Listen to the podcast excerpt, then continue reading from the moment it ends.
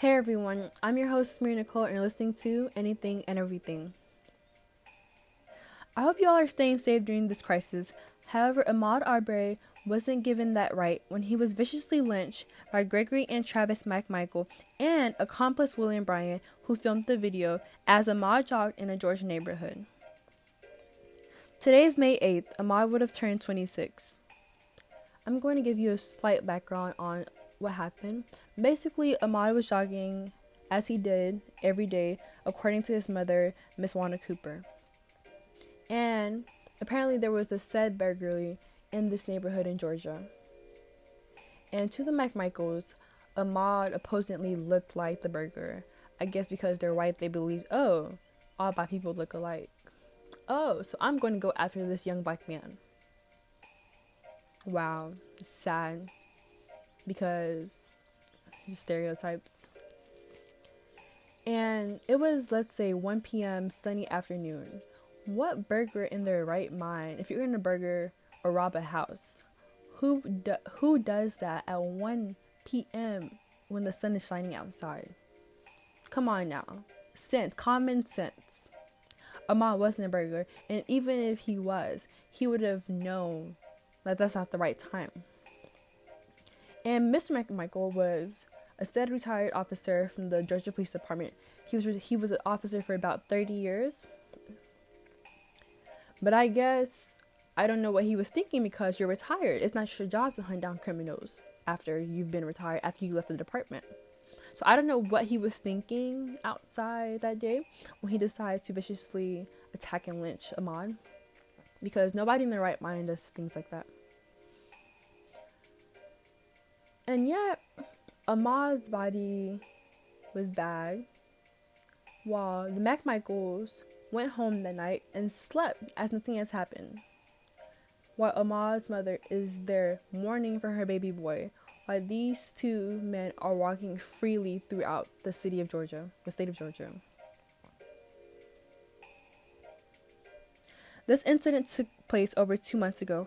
However, Ahmaud's killers were still walking freely in the streets of Georgia, but with the help of civil rights activists Sean King and Lee Merritt Esquire, pressure was placed on the Georgia Police Department, causing them to finally arrest Gregory and Travis McMichael yesterday on May 7th.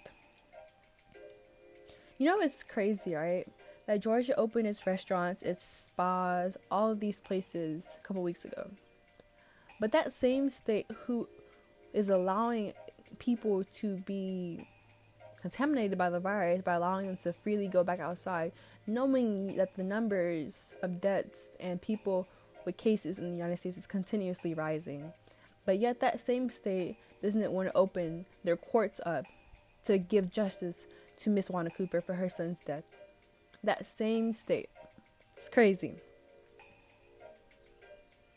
For those of you who follow Sean King on Instagram, as I do, are aware of the video he posted of Ahmaud being lynched.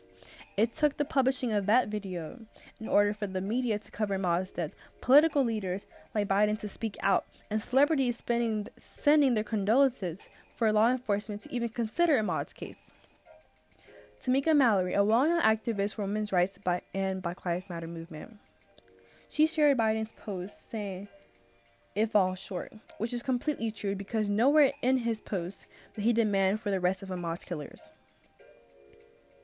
Now, under that post, a comment caught my eye. A fellow African American saying, "Why can't you people ever be satisfied? We took one step in the right direction." Let me address you. My response is Ahmaud's death isn't some one-step math equation that you can simply solve and forget about. Ahmaud's mother, Miss Wanda Cooper, will wake up for the rest of her life knowing her baby boy was taken away. Ahmaud's story isn't the only one, I promise you, that there are several blacks and colored families who are mourning the death of a loved one whom they lost due to white supremacists, police brutality, and gun violence overall. If law enforcement did their job correctly, Gregory and Travis McMichael and accomplice William Bryan would have been arrested and prosecuted for murder a while back. I promise you that. In the video of Ahmaud's, you can see him fighting for his life. It is up to us to continue the fight for him. All week long, Social distance runs are being done in white tees in remembering Ahmaud Arbery. Ahmaud Arbery was born on Mother's Day, May 8, 1994. He was viciously lynched on February 23, 2020. Today he would have turned 26.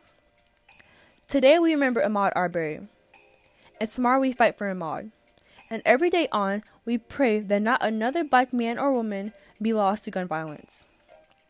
May your soul rest in peace, and remembering live on as the courageous, loving, intelligent, and athletic man you are and will forever be. May justice be brought for you and your family. Ahmaud Arbery, we love you. We're going to continue fighting for you. May justice be done, and may Gregory and Travis McMichael and William Bryan be prosecuted and incarcerated and rot in prison for your murder. I know none of that will bring back you, Ahmaud, but hopefully it will allow us to bring justice to your mother, knowing that your murderers are now in prison. Thank you for listening. I'm Samir Nicole, and you're listening to Anything and Everything.